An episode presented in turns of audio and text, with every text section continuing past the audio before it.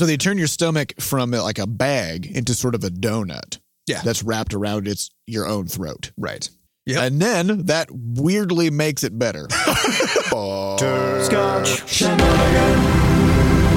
Hey everybody, welcome to episode 118 of Coffee with Butterscotch, the game dev comedy podcast of Butterscotch Shenanigans. I'm Seth and I'm the games programmer. I'm Adam and I'm thirsty. I'm Sam, and I ask a lot of questions. And today is October 2, 2017.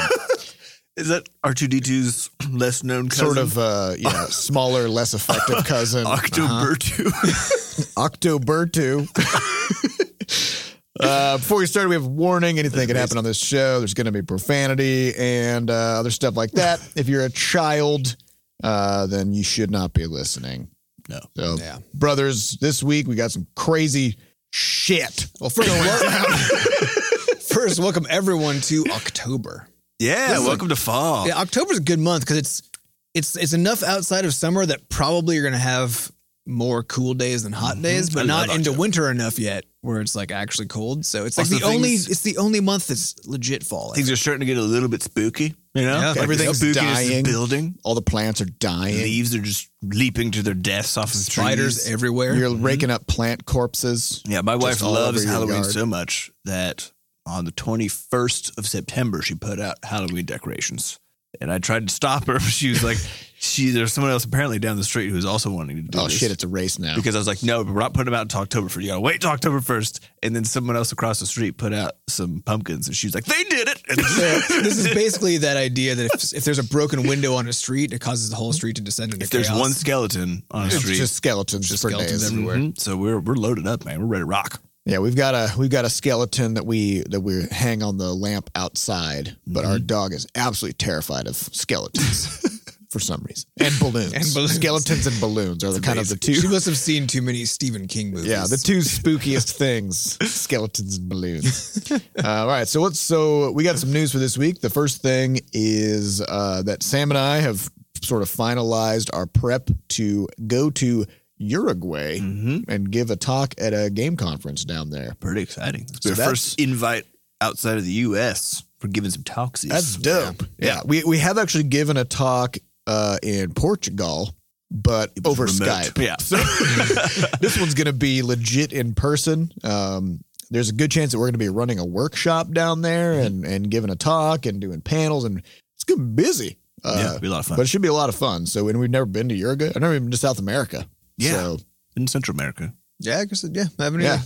It's just way down there. It's on the whole. It's on Far the away. whole other Real half far of, the, away. of the Yeah. planet. I think it'd be about 18 hours of Well, travel. the weird thing, apparently, it's going to be summer down there, which someone told me that, and I was like, "What? talking about Yeah, I summer remember and that- December. That that whole Earth tilt is thing. tilted. Yep. So we're winter, they're summer, and then we switch. Yep. Yeah, it's zany. It's a zany place. I'm like wearing a parka up here in St. Louis, and then get down there and have to shed all of my clothes, just all Yep, of them. All of them. that's that's what happens in summer. What Yep. are you going to do? Um, so that's kind of exciting. We'll we'll probably uh, be talking more about that as it as it approaches. But that is happening. It'll be sort of early December. Um, so if any of our listeners are in you know in Uruguay or South America, What's or, the name of the conference? Uh, I can't level, level UI. level, level up Uruguay? level up Uruguay. Yeah. Ah, or LU if you want to Mhm. abbreviate it. cool. Um, we also, uh, starting yesterday, we have healthcare.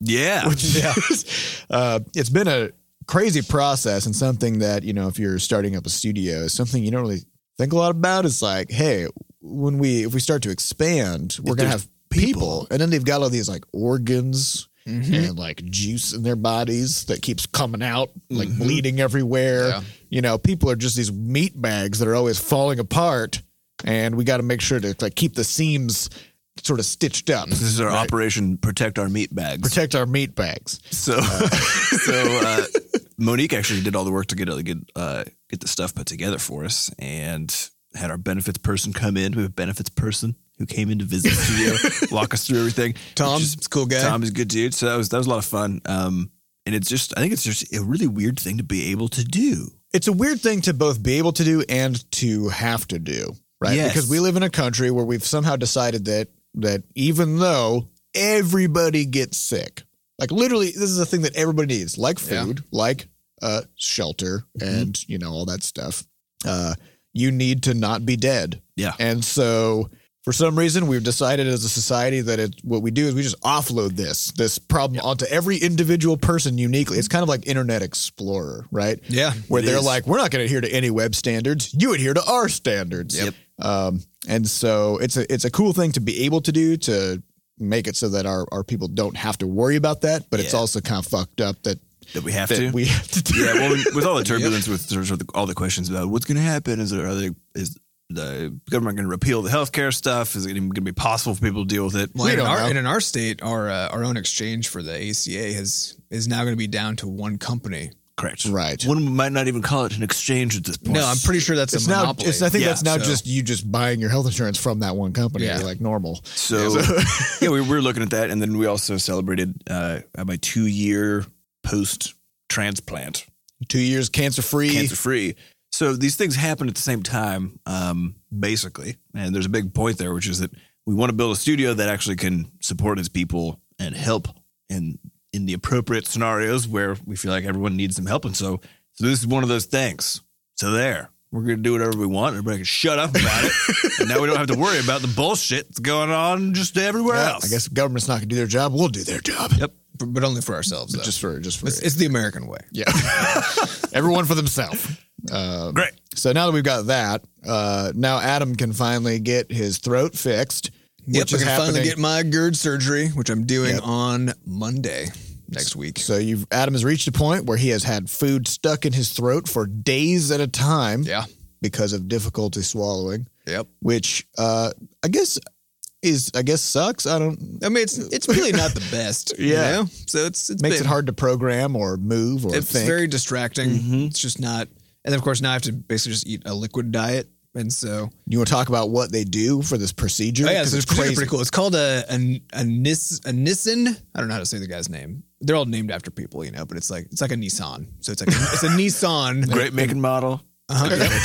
Fun, fun duplication. Mm, sounds fun. Nis- I asked- Nissan Fun Duplication. Fun duplication. That Is sounds that a just like joke? that's just a car, No. right? The Nissan Fun Duplication. it sounds like a car. I guess that 2010. I think it's actually Nissen. I think with an E, but Oh, okay. I don't know. Anyway, same difference.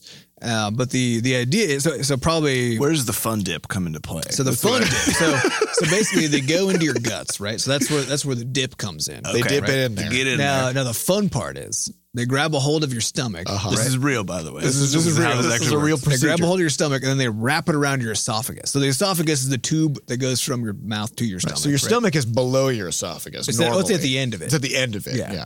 So then they just grab like they grab a lobe of it. Lobe. They just loop it around there, loop around the esophagus, and then staple it to itself. So they they tie your stomach around your throat. Correct. They turn so they Okay. turn your stomach from uh, like a bag into sort of a donut. Yeah. That's wrapped around its your own throat. right.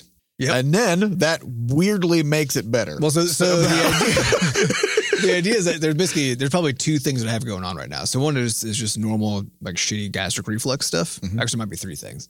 Uh, so that's coupled with probably we're gonna find this all out on Friday because I have some an initial exam. So we'll I'll, next week I'll tell you all the awesome stuff that my body got fucked up with. But yeah. uh, but probably I have a hiatal hernia, which is where so normally your diaphragm sits above your stomach, right under your lung, under your lungs, above your stomach, and your esophagus just goes through a hole in your diaphragm, that muscle that goes just across just, just a hole. it just goes through it the in. hole. So the diaphragm is the thing that when you breathe, that's your diaphragm pulling down to cause your lungs to expand, right? Right. So uh, so there's just a hole that goes through there. So your esophagus goes to that hole into your stomach bag. Okay, So that's cool I'm with you. s- wacky design, but it gets the job done. Yeah. Except when your stomach is like, fuck you, I want to get on the other side of this hole. Right. Sometimes you just want to cross the barriers. Sometimes you got to cross some barriers. Stomach is like you can't keep me in a diaphragm. Exactly. Can't so keep it then, down. so then it pops up through this hole. So, so anytime a thing goes where it's not supposed to go, that's a hernia, pretty much, right? So it your pops up like, through "Hey!" this hole. Yeah. But of Hey course, guys. Hey lungs. but when it when it does that, now it's actually being like constricted because it's basically made a little pocket, a Right, little, so a little, tiny stomach. Yeah, so there's like a a little tiny stomach above my big stomach. So now when I swallow food, it has to like go through two two sphincters to get down there, and so stuff just can get stuck. you never want a double sphincter entry. You know what I'm saying? do not. Just One at a time. one One at a sphincter at a time. And uh, and then this probably all is now coupled with uh, because I've had gastric reflux for now a few years. It's been pretty intense, especially for the past year. That I've probably got some scarring in my esophagus that causes what's called a stricture, which is basically a, a part that gets kind of narrowed and doesn't flex very well anymore. So now food has to try to pass through there but it can't really. So now, so now you can think there's like there's like a three step process that now my when normal people have one, right? They right. just swallow it. yeah, they just swallow it and you're done. So, Yeah.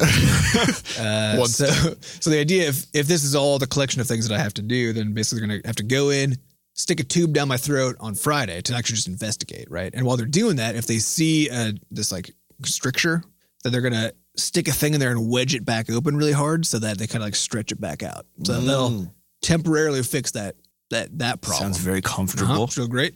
And then and then the next Monday they're gonna put little machines in my guts and then tie my stomach around my throat.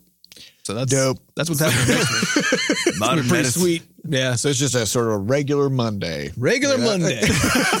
uh, yeah, so it's but I have to go on like a liquid diet for two weeks, and then or one or two weeks, and then a really really bland as fuck diet um, for the next That's like the medical uh, that's term. the medical term. Yeah, yeah. It's the it's the B it's the Written on a BAF sheet of paper. Yeah, it's the BAF diet. Yeah. So then I got that for like four four to six weeks after that or something like that. Uh, so it's gonna be really boring. But on the other hand, I was I was looking at the the symptoms of this thing. You know, it's like you're gonna have trouble swallowing stuff. Things are gonna get stuck in your throat like for a few weeks after the surgery. And I was like, this Like is already right my now. life. Like what is? Yeah. I assume that means it's actually gonna get worse though. So that's gonna be. That was my favorite part when they were That's like, gonna all be right, here's here's what's gonna happen with the chemo. You'll be really tired. Uh, you're probably not gonna have a lot of energy to do Yep. anything. You might have some pain. And I was like, So is that different? Yeah. so, so what I'm doing right now, that's what's going to happen. Let's just murder this thing and move on. hmm Yeah. So, but you know, maybe like what happened with Sam's first round of chemo, Mhm. when he suddenly felt a million times better, even though he still had fatigue and all the symptoms, Yep. it was just better than what it was. Maybe you'll have the same thing. Maybe. Yeah. maybe, Maybe. maybe. Maybe more like Sam's other round of chemo, Where I where was just really that was not true. Yeah. um, yeah. So this is happening next week. Uh, Yeah. So that's good luck with that. It's gonna be fun. We're we're also doing it right before we're doing a jam weekend the following weekend with the studio. That's right. And so The St. Gotta- Louis Scatter Jam. I gotta get my shit together after having my stomach tied around my throat. Mhm. Like I got a few days in there to recover, and I'm gonna come back for Mhm. jam It's weekend. showtime. Then it's showtime. yeah. Jams wait for no man. Mm-hmm. All right. So we Or have stomach. we have one more real big piece of news that has been a long time coming, which is we are launching fucking merch store. Yeah. we have we have a shitload of goodies that we have in a huge bunch of boxes back here in the Mhm. storage room. Um, but before I talk about the merch, oh, okay, so for starters, it's Right. going to be at shop.bscotch.net. By the time this podcast opens up, the merch store will be live and you will be able to buy all these.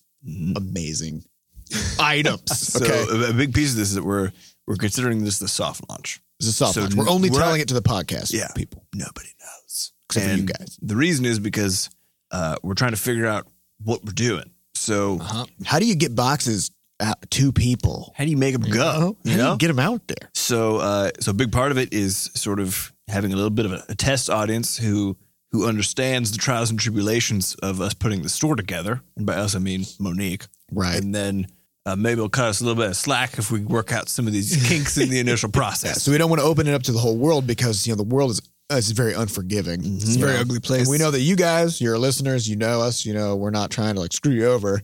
So we might make a mistake or whatever because we're figuring our systems out, and we know you guys will just send us an email and be like, "Hey, you fucked it up," and we'll be like, "Sorry," and then we'll fix it for Yeah. you, right? Um, so we're gonna just keep it sort of self-contained and very small for now, and then after you know after a little while, once we get things more settled, then we'll do like a full-on legit uh, launch of this thing. So we do have a, a few uh, questions from some folks about the merch store. So uh, Mcade says, "I know you mentioned something about T-shirts and stuff." Uh, actually, before you get into this, though, Hmm. he also has another comment where he tells us how to pronounce his name, which is I am Cade. I am Cade. Mm, He should have probably written it more phonetically. Yeah. But I am Cade says, I know you mentioned something about t-shirts and stuff. I would like to buy stickers and cool stuff to support you. Is that still in the works? Yeah, we have stickers. It's not even in the works. It's already done. It's worked. It worked. Yeah, so Tifa, who has this, uh, she has the capacity to make these really sort of adorable characters. Mhm. And so she went through all of the Crashlands art and made these sticker packs for each biome where she made her own sort of like adorable renditions of all the creatures and uh, bosses and stuff like that from the game. So we have like a bog sticker pack a or a sticker sheet, a uh, Savannah and a Tundra from Crashlands, and also just a straight up character sheet that has like Quadrupus, Tendrom, Brubus, uh, Flux, Juice Box, the little robots from the spaceship that you can step on. Mhm. Uh, so we have all those. And these are like really hardcore These are stickers. vinyl. We're like so one of the one of the big things was we looked at we looked at various um, merch shops that we could go to just like put a, upload a logo and they'll just sell like skateboards and mugs and whatever. Just put it on everything. They just put on everything. But what we've we've learned from those is the quality just isn't very good. Right. Um, and so we got all these things custom made so that they're like real, real They're legit. real good. We're trial and error various places to make sure we can get some good stuff. Yeah. And that so the reason it's taken us a while to get this up and running is because we don't want to we don't want to sell garbage, right? Yeah. We want to sell really good, long lasting, high quality things. So we got uh, we have posters, we have stickers, we have mugs with a few different sayings on them uh, that you guys actually voted on from the podcast, which is nice. So if you want to get yourself a "Can We Not" mug, oh now you can. Yeah. And then of Or- course or not. the actual uh, Can you not get that mug? Yeah, you could not. That's also fine. uh, we finally have a bunch of T-shirts up for sale, including uh, one never before seen one, which is the Cute Lands tee. And another never before seen one, which is another Eric Hibbler original. Oh yes, yes, we That have one's two. also new. So uh, and then there's the original butterscotch shirt, which is the one that we wear, which just says butterscotch shenanigans on it. So feel free to get that one. Just keep in mind, people will ask you They'll ask you what that is. what that is. They'll Every ask you- literally everywhere you go. You go to Chipotle, you go to the airport, you go get a cup of coffee. You walk down the street at random. We've been walking down the street and have like some dude across the street Yell see us out. and then just yell and be like, "What is that? What's on your shirt?" it's weird because it's like it's just a totally black shirt with just bright yellow and bright purple. Yeah, it feels logo. very intentional, but it's completely incomprehensible. yeah, and it's even crazier. so if you want to meet people, that is the shirt. It for is a good one. Yeah, and we've also put together a bunch of bundles. So if there's like certain things you want, so we have like a like a cute bundle. You know, it's got some stuff. We got the B Scotch box, which is just like literally literally everything. Um, so we try to get some good discounts on those things and stuff. And there's So men's and women's tees, so yeah, we got everything for everybody. It's actually unisex and women's tees, which is really just V cut with a Or not with a V-cut. slightly narrowed waist, or just like neither of those. right. things. So if if the shape of your neck is a V and you have a narrower waist, then That's- just that's the get shirt that, for you. That's your shirt, right? Um, That's Yep. my that's my preferred style. Yeah. Um, so we got a couple other questions about merch. Uh, French Toasty said, "Have you considered making inspirational cat or satgat posters, or Crashlands posters, or posters for all of your games, or just a shop for Butterscotch Shenanigans merch?" So yes, obviously the shop. Um, we do have posters. We do not yet have inspirational posters. Yeah, the current posters are all of the box art that we have for all the games. Yeah. So uh, They're there's vibrant as fuck. yeah, they look beautiful, and uh, some of the pictures you'll see are actually from the ones that are hanging up in the office on our walls. So Yeah. they look amazing. Really, So really we, cool. we do we do have them uh, in frames on the on the shop, but we in the pictures. But we made it a point to note that they- they don't come with a frame. right. this is just what it would look like if you put it in a frame. Um, so we have uh, that, and then we also got a question from uh, Twarg, which Amazing. is it awesome. Twarg says, "Are you planning any Scuffle merch, and do you think uh, merchandise is a wise marketing investment for a new game?" P.S. Scuffle Buddies theme is now a ringtone on my phone. Amazing. Nice. Yeah, so Scuffle Buddies is our new game, and a big part of getting the merch store, merch store up and running now is that we have enough time to work out the kinks. Work out so the kinks, that yep. We can do launch launch ready uh, merchandise. Question: Do we think it's a wise marketing investment? we don't, know. I, I don't know. We mostly really wanted to be able to have merch because Well, it just sounds fun. And But there's awesome. a big part of this too. And we, this is what we, something we talked about internally is that there's no method by which if you play if you play a particular game or uh, even play games on your phone, there's no method by which anybody will ever know that. It's it's a you can't identify your private, tribe. Yeah, it's a completely private good, which means uh, if you're you know if you're going through an airport, for example, like it's it's actually a, there's a good chance that someone in the airport might be playing a butterscotch game also, but you have no ability to be like to lock eyes and be best friends, right? It just is not going to Yeah. happen. So Unlike say sports where people will just wear jerseys for their favorite Yeah. sports team or like baseball caps Exactly. and stuff. So So this like, is to- our jersey. yeah, we got to bring it out, bring it out of the darkness into the light. And actually, uh, I had a friend text me uh, last week. He's on the New York subway, saw someone playing Crashlands. nice. Talked to him. It turned out to be Alexander, who's the guy who drove over here Oh, really? from the East Coast. and so, yeah, very small world sort of thing. But again, like, how are you going to know unless you see someone Right. and somehow hit the angle of their device to be able to see them playing a game? You just don't know. So, and those vinyl stickers do a great job of sticking to the backs of cell phones. yes, They I got do. I got flux on mine. Mm-hmm. Yeah. Um, so I just want to want to thank uh, Monique and Tifa in particular Mhm. for putting this merch shop together. Um, Yeah, they did everything. yeah, they did everything. Uh, Monique spearheaded all of like getting the shop, uh, you know, Shopify stuff going and all that stuff. And Tifa did a whole bunch of work on taking photos. Like we all we did like a modeling shoot day where we all like wore the shirts and held the mugs and stuff.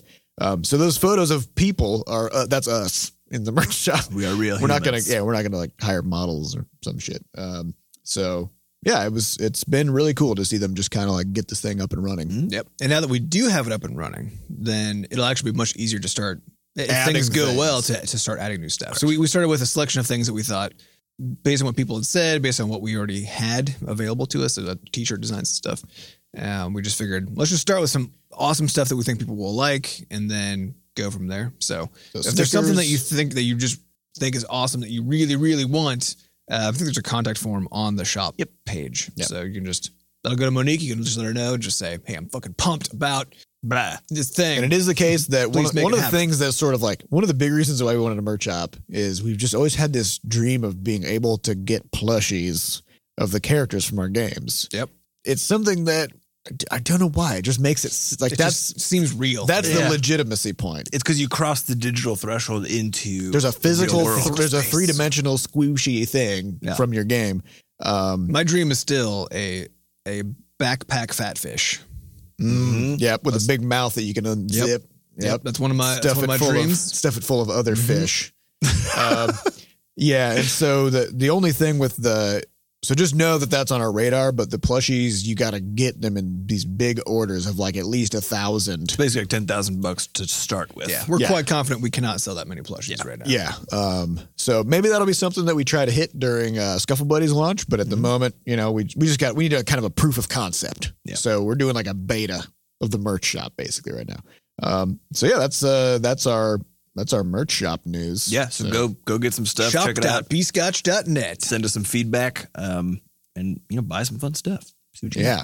Just uh and and I I want to also say um easily the best thing on there is whatever is the most expensive one. So if you just want to buy a lot of those. Like- Actually, no, you go to a I, no, I, restaurant. I actually disagree. It's it's one of all the things bought individually, Not in so a that there aren't any discounts. right.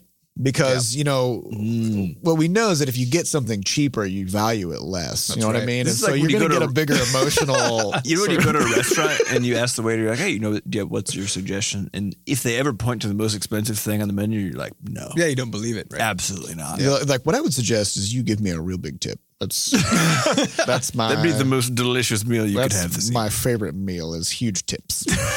um, all right, so But uh, also, they're probably right because, as you just said, the more money you spend on that meal, the better it's going to taste. right because you're gonna now sort of retcon the meal in your Yep. mind, I wish that's how it worked. and you're gonna That's be, true. Actually, There's it been enough really regrets. You'd be like, I don't pay six. I'm not an idiot. I don't pay sixty dollars for garbage food. Well, actually, yeah, because this is a different scenario where, because I definitely don't blame myself. I blame the restaurant. So there, there are cases where you just truly believe that the other party has slighted you. Mm-hmm. I, I usually go for like mid mid tier meals on the menu because I always I'm always nervous that if I buy an expensive thing that it's going to be tiny.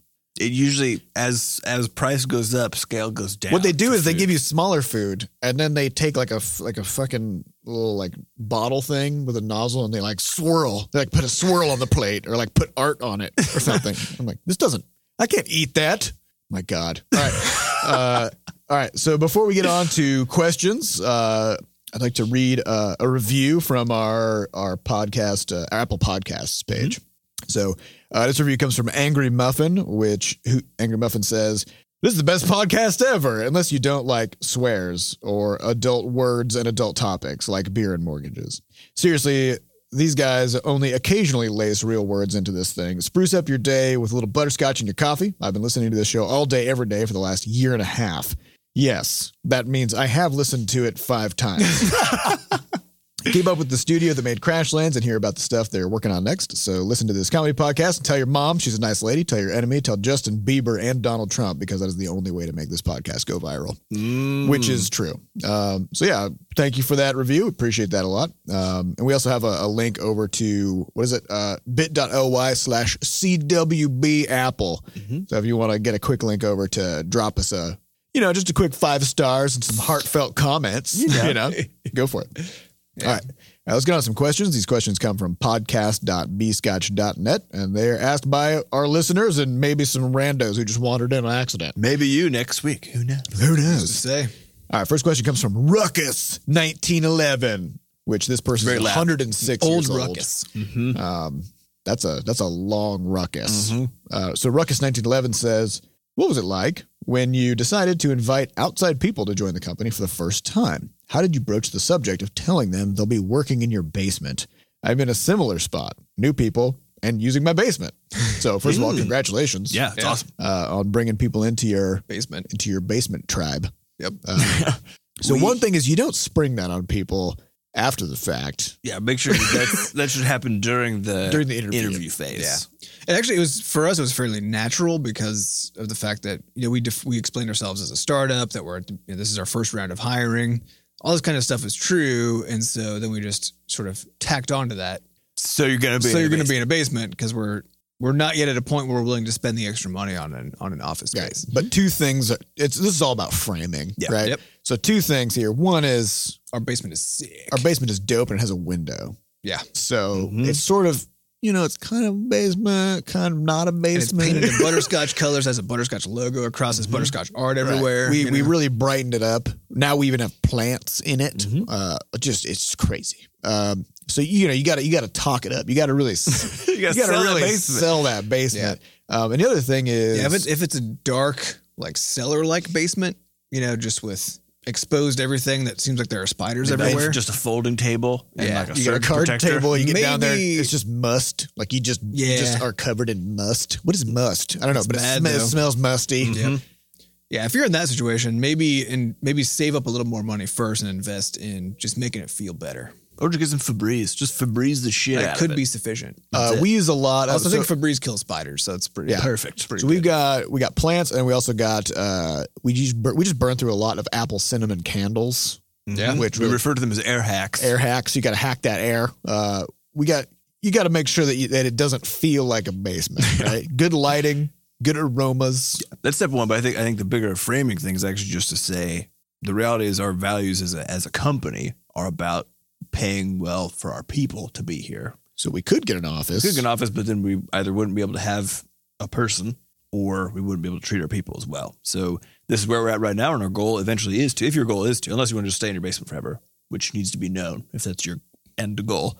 Um, but if your goal is eventually to get a building and sort of expand a little bit, or even to get some better paint for down for your basement or some air hacks, uh, you say, hey, you know, that's on the horizon, but it's not where we're at right now because our our mission is to, you know, pay for our people. That's Yeah. where we're at. as a as the leader of the company, it's your job to be open and honest with people, and also paint a vision of, of Where you're going. where you're at, and where you're going. Right, and it's Don't okay. lie about it. Yeah, it's okay to be in a basement. just just be upfront Yeah. about it. Well, and it, but I think that also adds to the because there's this sort of you know mythos of all these companies that started in a garage or oh a yeah, basement or you whatever. gotta, you gotta play that shit up. Yeah, play that shit up. That, that's that's going to be that's actually part of your selling point as as a startup company. It's fun. You're not even Is getting this- in on the ground fun? floor. Yeah. You're getting in uh, underground. yeah, yeah. There's there's a there's something that that actually just kind of feels exciting and interesting about being involved at that early of a stage of a thing. Mm-hmm. Um, and yeah, that's it. Actually, again, if you got a dank as fuck basement, that's bad, right? That's not that's dank, not a selling dank in the dank sort in of the negative in sense. the dank cellar, Yeah. kind Musty of, sense. musty, In the and wet sense. kind of. But if it's dank in the awesome sense,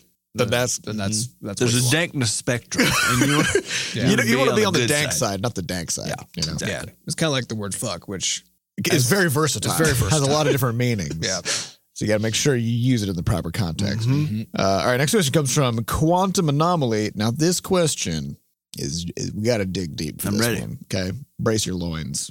Quantum Anomaly says anything you can do, or anything you do, can always be better. But looking back on your games, what's one thing you wish you would have done worse? Is there anything that took too long and ended up being pointless or lame that you wish you didn't invest so much time up front on? Mm. We cut out a lot of things that match that description before we launched the game. Is there something? There's got to be something still in there. So, well, I think I think Hmm. it's it's a little bit tricky of, of uh, framing of the question because what he's asking is just like what's something that we that we did and sort of like finished basically that in retrospect Shouldn't have done. shouldn't have done just in general, right? Hmm. So it's not really about doing better or worse, but just about Well, it kind of can because it also isn't isn't just about done or not done, but it's also about just the time investment of doing a thing. You know, should Yeah. should we have? We talk about this with AI, right? Because for a while we had like A star pathfinding uh, as a as a way for in Crashlands for creatures to move around. Um, it's very so- CPU intense. very CPU intense. So it actually made the, the rest of the game a little bit worse. And so then we pulled it out and just made it Mhm. the most brain dead pathfinding in the universe, where things just like, can I go there? And if not, then they don't. like I'll just wait. Yep.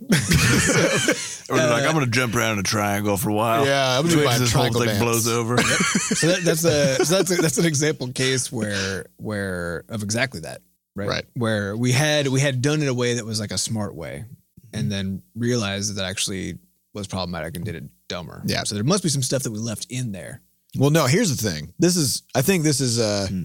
it's not it's not correct to make a value judgment about these things. So True. so Sam actually gave a talk at a writers workshop last Mm-hmm. week about productivity and there was a guy there. You want to talk about the guy who was Yeah, talking sure. about failure? Yeah, it was, it was fun. So my uh, one of my local friends is part of the the writers meetup here, and uh, invited me to go just talk about productivity. And they usually don't do talks actually, so I was like the first speaker they've had. Um, and so in the middle of this talk, and and uh, part of it's just talking about what the actual value of failure is, of course, in the, in the context of creative work, which is that failure is is just not something that you should attach a value judgment to. Uh, it might suck in a sense because you're whatever you tried to do didn't work, uh, but that's not that's it's that's really a very short sighted way to look at it, as opposed to realizing that it's it's part of the system of success. At the end, It's not bad or good. It it's is. just part of moving forward. Right. And so uh, this this gentleman afterwards um, asked, or he, he basically said, you know, as I've as I've gotten older, he's older dude. He said, as I've gotten older, I just feel like I I care less, and so I've been very I've been able to be very free and just sort of.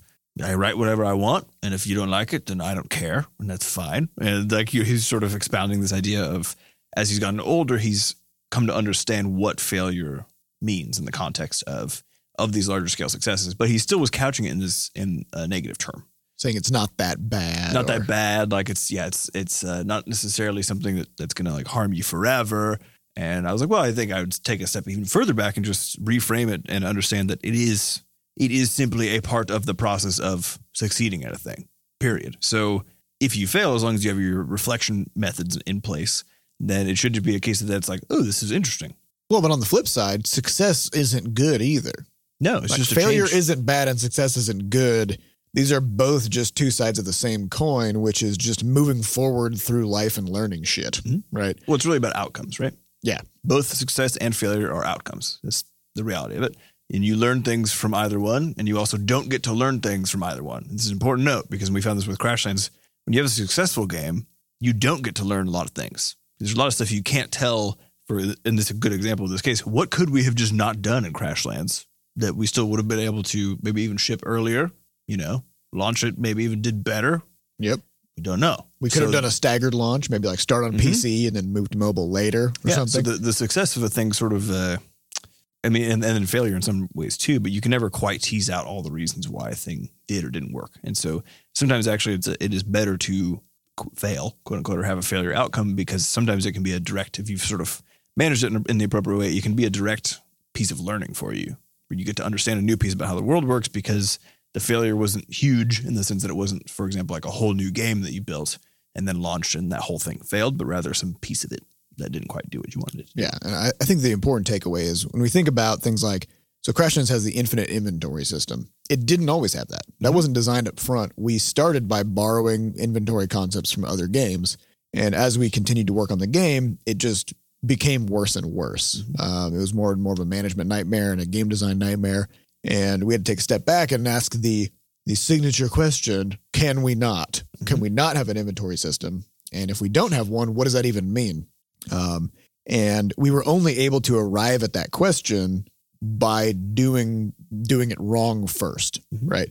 And it really just means that you can only make the best decisions you can with the knowledge and context that you have. The important thing is to just move forward, Mhm. Right? Just keep moving forward because then you learn about what works and what doesn't. Yeah. And I will then- say one one larger mistake I do think we made that in in retrospect is sort of an example of overextending before getting a piece of knowledge regarding a, a subject was our our convention sprint last year. Oh yeah, we did like three of them back to back because it ended up burning basically a month and a half of time for essentially the whole studio. There's a lot of illness involved because you're traveling. There's a lot of Mhm. expenses involved in, beyond just paying people. Yep. And it was atrocious and it just like destroyed our progress for like a good month and a half. Uh, we probably could have done one of those and understood because we knew immediately after doing one, like, oh, wow, this is a lot. and it, did, and it wasn't worth it. Instead, we were like, all right, first time we do these, let's do three of them at once. Get a good sample size. Yeah. Problem is, those are some real expensive experiments. Yeah. and time So- and money and everything. that's definitely one of those things that I think in, in retrospect, maybe just smaller scale experiment first, right? So the idea being uh, test this idea. If it has a, a positive or negative outcome, now we can attribute it to that particular thing and sort of make good decisions moving forward. Yeah. So And what you can't do is get so hyper fixated on whether you will succeed or fail that you do nothing, Mhm. right? Because then you get no more information and you just you have nothing new. You can, so yeah, you just got to keep doing stuff, keep doing experiments. In the case of writing, so National Novel Writing Month is coming up. Mhm. uh, And next Remo, month. We have a channel in our Discord. So if you want to join for writing a book in a month Mhm. with a bunch of other butterscotches, a bunch of people are going to go for it. Um, bit.ly slash BS Discord Mhm. is where that is. and NaNoWriMo, all you do is you all you have to do is write fifteen hundred words a day. Doesn't matter what they say. You just gotta get those words out. Gotta get those words out. They could be garbage words. I think it's actually matter. sixteen hundred and sixty-six or Okay. something like that. so it ends up being somewhere for most people between like forty five minutes and an hour and a half of typing. So if you think about it like that, you're just, just- typing. You're just typing. You're not writing a book. You just gotta go type for an hour and a half Yep. every day. Um, you could do And if that. you ever and if you ever get sort of stressed about it, you just say to yourself, "Who gives a shit?" and just keep typing. it. what if I write a What if I write a bad book? no one Who gives a shit? I mean, just don't publish it. Now you learn some stuff. Now maybe next time you'll write a slightly less bad book. Mhm. You know, I have a question about this success failure thing. Hmm. What if we took? What if we went even further back All right, hit me, You Adam. just said- You're smirking. and ju- just said, we just said, what you if? got that look. What, wh- Why even define anything in terms of success or failure? That's what I, that's Right. what I'm saying. just period. Mm-hmm. So, because what does it mean for a thing to be successful? it just means Hit the target. I think is what it means. Is that what that means? I think so. I don't think that's that really what that means. Okay. Well, Well, so, give me an so this, this reminds me of like when you if you talk to somebody at a company and they're like, "Yep, here's our revenue targets. Like next year we're going to go for this many millions, and then the next year we're going to have this and this and this and right. this." So you set some arbitrary goal. what does that Oh, mean? yeah. What's this based? and then on? if you hit it, you then call that success. we did Correct. it, In other words, success is completely arbitrarily defined. Well, yeah. Always. Definitely. So you make it up. so if you're just making it up anyway, then then you're and you're guaranteed to fail almost every time because you've made up an arbitrary success that because there's one success case that is arbitrary and random. Everything else is now a failure case, Mhm. but that success case doesn't mean anything. So what? So why? You know why? Why not just go do things and then try to do things better? well, I think because the truth is the, the like we've talked about before, the metrics that you choose end up guiding your the the way in which you do the thing. Right. Yeah, So but, if, but why example- talk about because there's there's better and worse definitely right for like outcomes right and Mm-hmm. you can say like here's kind of a list of outcomes we can expect here's here's kind of where we want to go you know But there's going to be Uh, some threshold at which you're like, that was good enough, which is what I would argue is the success. But good enough Point is- f- to do what? Whatever the For- fuck you wanted to do. That's Yeah. well, that's the whole thing is that most people actually don't really don't sit down to understand what that point of success is for them. Like, as in what what does that actually mean? Which is basically what your point is. Yeah. Because it is it, you're completely right that it is it is arbitrary. It is personal. Or on a company level, it is set by someone else. If you work in a so company, still personal So so some other person someone else yeah you're working towards someone else's version of success and ideally you're in a company where or you're creating a company where uh, all those things are congruent so for example if i'm like i really want to make a bunch of kick-ass games and we work in a game studio good Perfect. my vision is congruent with the vision of the studio as a whole um, you want to be in that sort of scenario but I, I do think it's the case that you have to it is completely arbitrary Mhm. but you gotta you do have to set it i don't think you can just but no, no, but, not but the set other it. thing is is is I'm not saying don't set it I'm saying you don't need to have the framing of success and failure at all right Mhm. Uh, you You're going to just- do the best that you can. Yeah, you just do the best that you can. then you some things happen. right. You have preferred outcomes, and then things happen. Right? And then some of those things are good. So for example, let's say let's say you launch a game and you market the shit out of it and you make a uh, what you think is a good game. And weirdly like it does really well financially, um, far beyond what you thought it could have. But also it weirdly has a shitload of negative reviews. Mhm. Like like three quarters negative, which is possible, right? To have a successful financial game that also everybody hates somehow. Mhm. Um, what does that mean? have you succeeded or failed? Right. Because you've succeeded in making money, but you haven't succeeded in making a product that people and you want, also like. failed at making money in the way that you expected because the outcome actually was way better than you thought. How can you call that a success? Right. Because you were responsible. you for that. succeeded in marketing and like assuming that that what you define as success is that a lot of people bought the game, but also you failed in marketing if your metric is whether people actually felt like they got what they paid for, Mhm. right? But you can be accidentally successful, right? In ways essentially that you didn't pre-plan. Well, that's the thing is that, that that's now allowing you just to have success be a literally a random phenomenon, right? Yes. So then again, Right. just what's the point? yeah. So so I guess Just why? So yeah, by making a value judgment on it of like this was a success and this was a failure, um, it just it misses the point, which is the most important part is to do what you can with the information that you have. You know, try to make the best decisions that you can to get the best outcomes and the things that matter to you. Mhm. Um, and you will achieve varying degrees of outcomes in a whole bunch of different areas. Then you got to reflect. Whether you succeed or you fail, you have to take those things and you have to sort of internalize it and figure out what that means for you and then what you need to do going forward with all this new information that you've got. Well, I will say there's there's been very few times where we've done something where where it felt like a pure success. Yeah. In that regard, right? Where where we didn't look back and we weren't That's never happened. Yeah, we were we were looking at it and saying, Man, we really messed up X, Y, and Z, right? Or usually A through Z is, is Oh, yeah, we don't spend a lot of time talking about the things that went right because What's there to talk about? because What's the point? yeah because the things that you need to fix or the th- that you actually have to do stuff about. But are I think things that, but I think that's the better. point is by by obsessing over this idea of success, which again, completely fucking arbitrary. Right. If you obsess about that idea, so that you're striving for that thing, so that there's no, you have basically no choice but to feel like any th- alternative is is actually like bad, on some objective measure, right? But you do need some mark to strive toward. I yeah, think. yeah, absolutely. Right. So which, which to me is, is actually then very simple. Is you don't divide things into good or bad, right? You divide, uh, you don't divide things at all. You just do you do stuff where, where you try to find outcomes that seem like the outcomes you want, Mhm. right? And then you go do a thing towards that outcome, and then then you just see what happened. This was just an experiment. If if you got exactly what you expected, that wasn't a success. That was just the thing that happened. This is now a thing you get to learn from. If it was a fail, if it didn't get there, that was another thing that happened. In both cases, you should now review those things and ask, Why did it happen? why did that happen? Right? Because that's what allows you to make to choose the next set of of expectations and, and goals and so on, uh, and try to make moves to reach towards them. And if you're constantly trying to divide things into whether or not you did it right or did it wrong, instead of just I did a thing, a thing happened. What's next? What's the connection? Yeah. And then how do I make it be better next time? It was a funny thing because we, we do harp on uh, self reflection a bunch in, on this podcast. Harp on in the positive sense. That is the thing you should do. I mean, yeah, But, yeah, we're harping. Yeah, but Yeah. sort of like yeah, it's it's like playing playing a harp. yeah, know, we're a really harping. majestic, We're sort of ser- ser- ser- serenading it. serendipitous somehow. Uh, yeah, so we we do we do talk about it quite a bit and and and push on it quite a bit. And I think a good example is uh, today. So while we're in here podcasting, so we did our quarterly review. The three of us were sort of looking over the last three months of the studio and where where we've gone to and sort of what's on the horizon. And then we realized after putting it together that you know this is just a good exercise, straight up a good exercise to do. Look back in the last three months and just be like, what the fuck happened? Yeah. And why? Because three months, it's, it's long enough that you can do a lot of things, but short enough that you can still kind of remember doing those things. you do forget a lot of it. You do forget a ton. So, so uh, we actually made basically personal quarterly review sheets for everybody to sort of review uh, in the office while we're in here, and then we're going to go talk about them afterwards. But the whole idea being to say, what happened over the last three months? Uh, how did I do in these various arenas? How could I? How could I have done better? Uh, and then what can I do sort of going forward to you know be more of a badass in these various domains?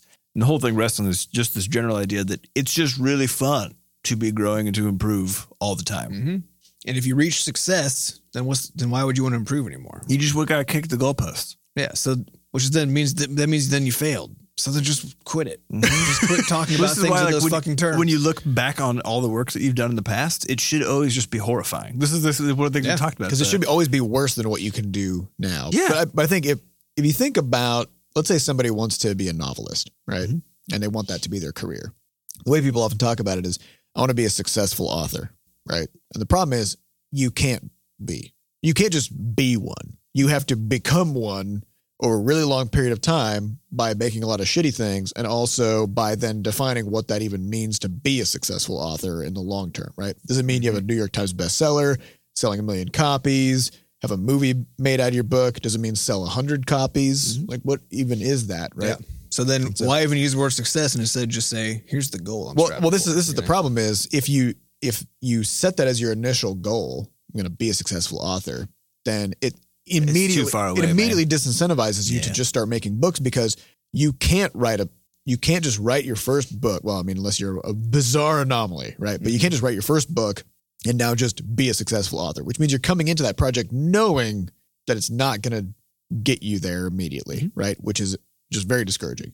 And then the second project, assuming you make it past the first one, which most people don't, uh, then you get to the second project. That one's not going to get you there. Each one just gets you, just inches you a little bit closer toward that Mhm. goal. Um, And the more you reflect and the harder you work, then the more, the bigger the jump each one provides. right. And so, so by by declaring that you know you you don't want to be an author, you want to be a successful author, right? Like by making that weird Jump. jump, uh, mentally, now you've immediately just set the bar in a place where it just shouldn't be, and now you're just you just can't go there. And now you're Right. defining your everyday experience as failure. Right. Because every day no you're writing that book and you're not successful yet. Right. So Mm-hmm. you're just sad now. Now you're just a sad author. So don't do that. Just, No. just do stuff. Uh, all right. Let's get on to the next question. We have a couple of uh, we have a couple of lore questions that we can that we can Mm, tackle real right, quick. Let's do it. Parzival 98, which is of course the name of the lead character from Ready Player One. That's Oh, correct. yeah. uh, says, "Is there a being inside the Crashlands slash TF2 shared universe that created and placed all of the teleporters?" Mm. So I'm The glad answer- somebody. the first answer is yes. Seth put all those there. Yep, And I'm- Sam designed it. uh, and the lore answer is yes, but we haven't quite.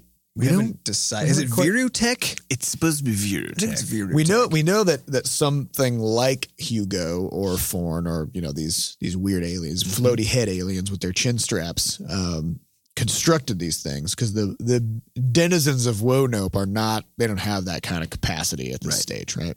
Um, there's maybe like there's Remerl who dabbles in the energy arts, Mm-hmm. uh, but even Remerl is not sophisticated enough to make a teleporter, right? Yeah. So the, the idea here is that the the Viru there either was, maybe is. We don't actually know because we haven't needed to think about it yet. Yeah. But there some some remnant of uh, Viru civilization is on planet Woanope. And the Viru are extremely technologically advanced in the same way that if you go to, uh, I guess, a, a fun close cousin of it would be like looking at uh, the the Marvel world for Thor, which is like if you go when you look at them on Asgard, it's like all this crazy high tech stuff that looks like magic, sort of a thing. Right. Um, so that's sort of the boundary that, that the Viru straddle as well. But there's not very many of them left, and it appears Well, to be the original. I, mean, I don't know how much we've strayed from this, but the Mm-hmm. original lore that we had back when we started Crashlands, and we're kind of like fleshing out what the Viru were up to. You know, was that Woanope, where Crashlands and Right. Towelfight Two take place, is actually a penal colony. yeah, it's a Yeah. prison planet. for the, for the Viru who actually are like alive and well on a neighboring planet. Uh, but that but that Forn and uh, J- Jake Jacob Jacob Joby. Joby, yeah, Mhm. Forn Joby, uh, basically all the Viru that you've seen in the games, um, uh, basically were sent to this prison planet because they tried to arrange some kind of a coup or something on their Mhm. on their home planet. And that's how they all ended up. But, The but it is it's a neighboring Viru- place, the prison colony, so it has it has tech because of that. Yeah. Uh, but yeah, we haven't fleshed it all out though. Yeah, but we haven't needed to. in the in the. Crashlands manual, there is a bunch of info about sort of what happened in the backstory uh, with the Viru. So if you go to crashlands.net, we have a little link to the manual, and you can kind of read about about that stuff. So it is the case that you know the Viru had been living. So they, like they get exiled to this planet, and much like Australia, they just developed a flourishing flourishing civilization there. Right? Yep. Uh, so And of course, everything is trying to kill them all. It's basically Australia. I mean, we won't basically Australia. So, Everything's poisonous and huge. yep. Uh, and then the next question is kind of related, which is uh, from Sling07 and Bros. All right. Or, and Bros. Just two words. Uh, what is what is juice in Roid Rage? Mm. So uh, juice is a is a sort of our fundamental energy system in a lot of our games, actually. So this this will will take play will appear in Scuffle Buddies as well. Yeah. So give that away. Um, We got some new interesting spins on juice as yeah. well. So uh, so juice is sort of this energy concept, and so the idea with the, with Planet Woanope is that it happens to almost anomalously be uh, sort of saturated in juice. Yeah. which- It's got a juice core. yeah, which just uh, for for the what that means for the the planet. Almost think about like radioactivity. I guess probably a good sort of parallel to it, which is it's just a sort of wildly fluctuating energy source, and naturally the reason there's so much sentient life, for example, on Moon in theory, has to do something with also the correlation with how much juice there is.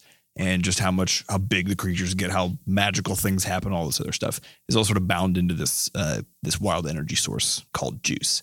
And there's a few different types of it in theory. We haven't necessarily we've dealt we dove into that with one of the previous games that we actually shelved before landing on Scuffle Buddies.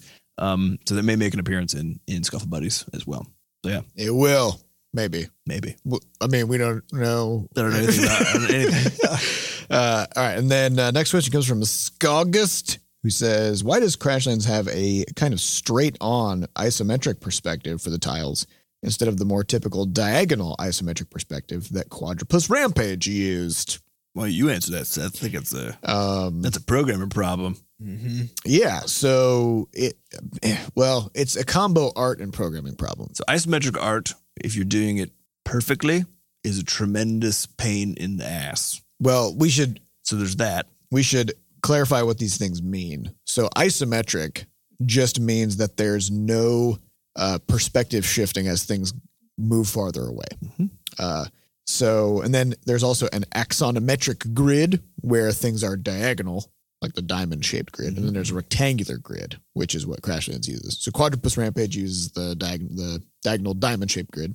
Um, they're both in an isometric perspective. It's just basically how is the grid rotated is the question. Mm-hmm. Um, at the time of Crashlands, I was just uh, just didn't have the the insight or skill to figure out like how do we do things like world spawning and despawning um, with this weird grid shape. And Sam was also a little uncomfortable with having to draw a third side for every object in the game, right? So if you think about like a cube, Yeah, it's fifty percent more sides. yeah, if you're looking at that cube, if you're looking at a cube straight from the front, it, it just looks like a square.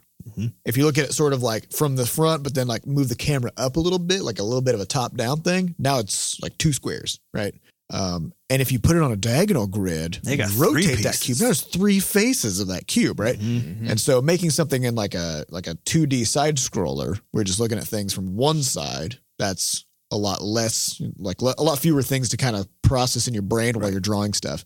Um, top down like Crashlands, you know, it's a little bit harder, but it's manageable. Especially what we did is we cast all the portraits and all the creatures and stuff are basically in a portrait view. So uh, they're they're more flat. They look a little bit to they look down and right, and uh, as far as how they're actually created and exported. Yeah. So that we can make them go up without actually changing their direction, which some people don't realize is like a comical thing that happens. Is people say, "Oh wow, I really like the animation, like how the characters look the other way." When they go like up and down, I'm like that does not happen. Like, Your yeah, there- mind's yeah. just filling the gas. Yeah. gaps. Everything is always looking at the camera. Yeah. Uh, even when it's running away from the camera. Mhm. So I would love to see like a 3D rendering of what this would actually look like because it's like like if a Wampet is running upwards on the screen and Flux is running upwards to chase it, then they're both facing Away. away from the direction that they're running and they're both like running backwards and one of them's chasing the other. Yeah, it's Uh, pretty weird. It's pretty Um, weird. But uh, the reason this becomes a problem, though, isn't because of the angle of the grid and, and all this kind of stuff. Because it is it is still all the same. Because there's no reason you have to have thing have a thing drawn on the grid be in exactly the same orientation as the grid, unless you have a crafting game where you need to put walls next to each other Mhm. or other rectangular components that need to be facing in a consistent direction so that they can be like rotated against one wall or whatever. As soon as you have that, now you can't just have things face arbitrary directions anymore. Yeah. because they have to go together in some way, which means you need some sort of coherent plan for So- how things are oriented in space, and that probably should follow the, the grid because it's going to feel better, you know. So base building kind of gets Yeah, base, crazy. base building is is I think for Crashlands in particular was uh well, it wasn't the thing that required it to be that way, but was the thing that made it so that it, made it easier to it manage. made it way easier to manage. Yeah, we needed a. The basic point is that we needed to simplify along some dimension somewhere, and that was the one we ripped out. Well, and we should say for the new game, um, we actually had this discussion of you know which Mm-hmm. how do we put things, uh, with the end result being that well if we if we just minimize the number of things that that are rectangular and positioned relative to one another, uh, then we can use whatever grid we want and draw things whatever orientation we want, and it's fine because which it actually doesn't matter, Mhm. right? And so that's kind of that's kind of what we're striving for with this one is have things be more organic most of the time, uh, with a more limited set of things that actually follow the grid. And then because things they just look better because they're more 3D when they adhere. when they adhere to the diamond shape, Mhm. you know, Yep. grid. And uh, and so that way, if we just only have to draw a few of those because they're very difficult, as Sam was saying, uh, but put them on that grid, and then everything else is kind of more free to do whatever it wants. Then you kind of get the best of everything. Yeah, and things kind of hit this point. Things of hit this weird point with doing a, the diagonal grid, where if you're really sticking to the grids, look at a game like Bastion, right? Which is Mhm. like they really stuck to that perspective, um, which means they had to do an insane amount of work to get the character rendered properly in all these different dimensions Mhm. and to make everything look like it fit. And at a certain point, you're looking at this, and there's a question which is like, could this just be in 3D? Yeah. I mean, like you're doing so much work to draw stuff to make it look 3D. Right. Could you just do it in 3D? Mhm. Yep. Um, so we gotta we gotta make sure that we don't do so much extra work past the line of you know what's acceptable that it just doesn't make sense why we would be making a 2D game Right. anyways. Um, so yeah, but yeah, we we are doing a lot more experiments and we are trying to push the envelope and and make our worlds look more organic and better in Mhm. the future. Not gonna not gonna give anything Shut your away. um, all right, so we have one final question, which is from Angry Muffin, Mm. and again, this is another. This is pretty deep. Um, Angry Muffin says there hasn't been any noticeably loud nudity on the podcast recently. Why is this? Mm. that's true. What's going on, guys? Yeah, I mean, it is fall. it is Uh, false. It's getting a little colder. It's getting a little colder. you got all these layers. yet, though. And you know, if you're covered in layers, it's just harder and harder to strip. I think it's actually. I think it's more. This is this is this is one of the problems that comes from you know growing the student and becoming more professional, which is that There's just a lot less nudity. there's a lot, and it has to be it has to be way quieter. Way Yeah. quieter when it when it is there. Yeah, you got to Yeah. really. We Yeah, have 'cause now we I have think- sound dampened uh, walls in here Right. now, Mhm. so you just you They just absorb the nudity. they absorb the nudity sounds. So I think that's been the the biggest constraint on on nudity volume. But again, I mean, I think it's it's just been the the growing professionalism of our students. yeah, and it's important to remember that it's in there. You know, uh, and like we do have that explicit tag on uh, Apple Podcasts Mhm. Yep. because that's how you know there's nudity. that's in how there. you know there's nudity in that podcast. Yep. Um, but it is the case. You know, we have better mics now. We've got we we got some moving blankets and we stapled them to the ceiling. So now we're sort of encased in this sound dampened area. And so yeah, I mean, there's there's some stuff going on, but it's just very it's absorbed. You know, Mhm. the Yeah. mics are very directional. The nudity's always there, really. It's always there, hundred percent. Uh, and it, I mean, one of the things that they don't we don't have to talk about is like we have the Crashlands uh, documentary, Mhm. and uh, literally every every body part that is off camera is naked. Mhm. Um, Yep. It's you just it is it is wild. yeah. Yeah, well, it's a remark- it's a remarkable feat too, because as a camera As pans the camera across pans, somebody, it's just it's just clothes are coming off and on. Yeah. If you listen really closely, you can just You can- hear you the can hear the- rustling of nudity in the background. So Yeah, but we have we just have had to stop. I mean, now that we also have healthcare for the company, it's just still Yeah. very official. Mhm. You know, yeah, you It's just, gotta Get that code of conduct. Quiet nudity only, please. Use your inside your use inside nudity voices. None of this. None of this sort of like kind of nudity you'd use, you know, walking down the street. Yeah. you know, that's Yeah. unpro- crazy. that's unprofessional. Uh, all right, so that's all. Thanks for the question, Angry Muffin. This is really good. Uh, so that's all the time we have for this week. Uh, we'd like to thank our studio wrangler Monique for putting this episode together, and our producer Fat Bard for making us sound good, and the Bscotch Dev team, Andy and Sure for continuing to build stuff while we're in here chatting. Also, special thanks to our community moderators who keep our Discord and forums running. If you'd like to get more involved in the Bscotch community, hop into our Discord server, which is at bit.ly slash bsdiscord. We have a special podcast channel in there. You can just come on in, say hi, talk about, you know, things that we covered on the podcast. Mostly nudity. Uh, also, we have a Actually, mailbox. don't talk too much about nudity in there. Actually, yeah. Preferably, actually zero. zero would be ideal. but candy's fine. Yeah. Speaking of candy, we have a mailbox. So if you want to send us some candy, uh, head on over to mailbox.bscotch.net. We'll eat it Mhm. immediately.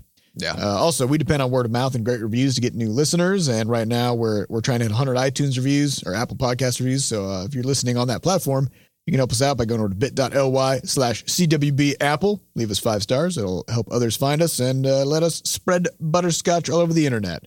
Thank you all for listening, and we'll see you next time. also, week. wait, no. Also, What? go to shop.bscotch.net. Oh yeah. Go to shop.bscotch.net. I know we talked about it earlier, but that was like an hour ago. cover it's your important. nudity in butterscotch swag. That should be the tagline on the store. cover that shit up.